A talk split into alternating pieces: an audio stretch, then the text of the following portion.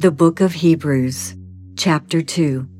Therefore, we must give the more earnest heed to the things we have heard, lest we drift away. For if the word spoken through angels proved steadfast, and every transgression and disobedience received a just reward, how shall we escape if we neglect so great a salvation, which at the first began to be spoken by the Lord, and was confirmed to us by those who heard him? God also bearing witness both with signs and wonders, with various miracles and gifts of the Holy Spirit, according to his own will.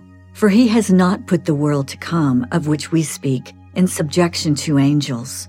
But one testified in a certain place, saying, What is man that you are mindful of him, or the Son of Man that you take care of him? You have made him a little lower than the angels. You have crowned him with glory and honor and set him over the works of your hands. You have put all things in subjection under his feet. For in that he put all in subjection under him, he left nothing that is not put under him. But now we do not yet see all things put under him.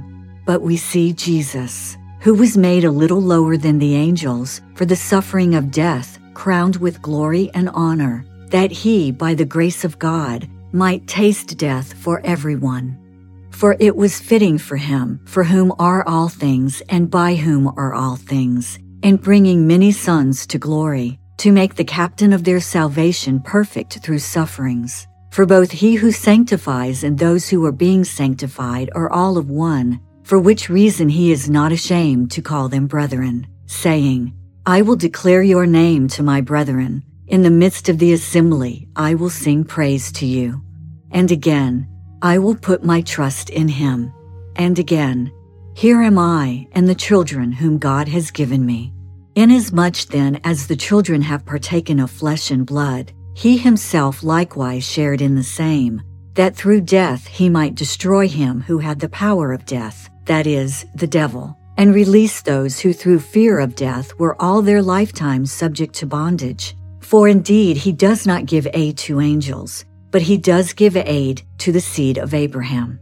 Therefore, in all things he had to be made like his brethren, that he might be a merciful and faithful high priest in things pertaining to God, to make propitiation for the sins of the people.